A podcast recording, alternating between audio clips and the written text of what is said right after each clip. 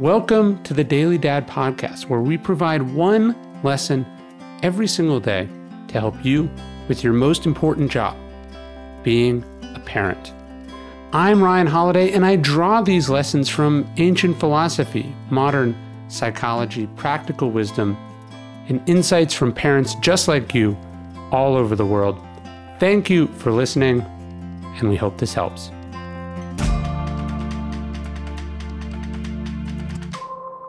Every time it comes in the mail, I get excited, my kids get excited talking about Magic Spoon, the cereal that I love. I even invested in the company.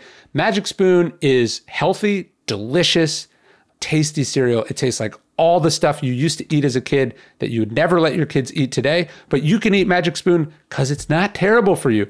Magic Spoon cereal has zero grams of sugar, 13 to 14 grams of protein, and only four net grams of carbs in each serving. Only 140 calories in every serving. It's keto friendly, gluten free, grain free, soy free, and low carb. You can build your own box of their favorite combinations chocolate, fruity, frosted, peanut butter, blueberry, cinnamon, cookies and cream, and maple waffle. Get your next delicious bowl of guilt-free cereal at magicspoon.com slash dailydad. Use the code dailydad to save five bucks.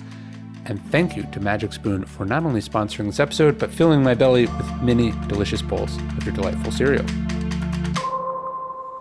Cherish the good moods. They're an overtired infant. They're a hangry toddler. They're a moody teenager.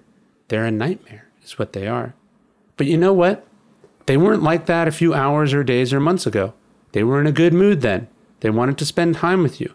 They were up early and excited. For what? Who knows? But that's not the question that needs answering, that actually matters. The one that matters is where were you when they weren't a nightmare, when they were a dream? You were grouchy, or you were on your phone, or you were working, or you were preoccupied with travel plans, or household chores, or Twitter or whatever you were watching on TV. Our children's moods are so fleeting. As they get older, they want to spend time with us so rarely. The windows of time we get with them are already so small, and they only get smaller. Do not take that for granted. As we have said before, when they reach out their hand, you must take it. When they're in a good mood, don't shake it off. Soak it in. Cherish it. Better still, participate in it. Be part of the circumstances that make the good moods last longer and happen more frequently because soon enough, you're going to miss them.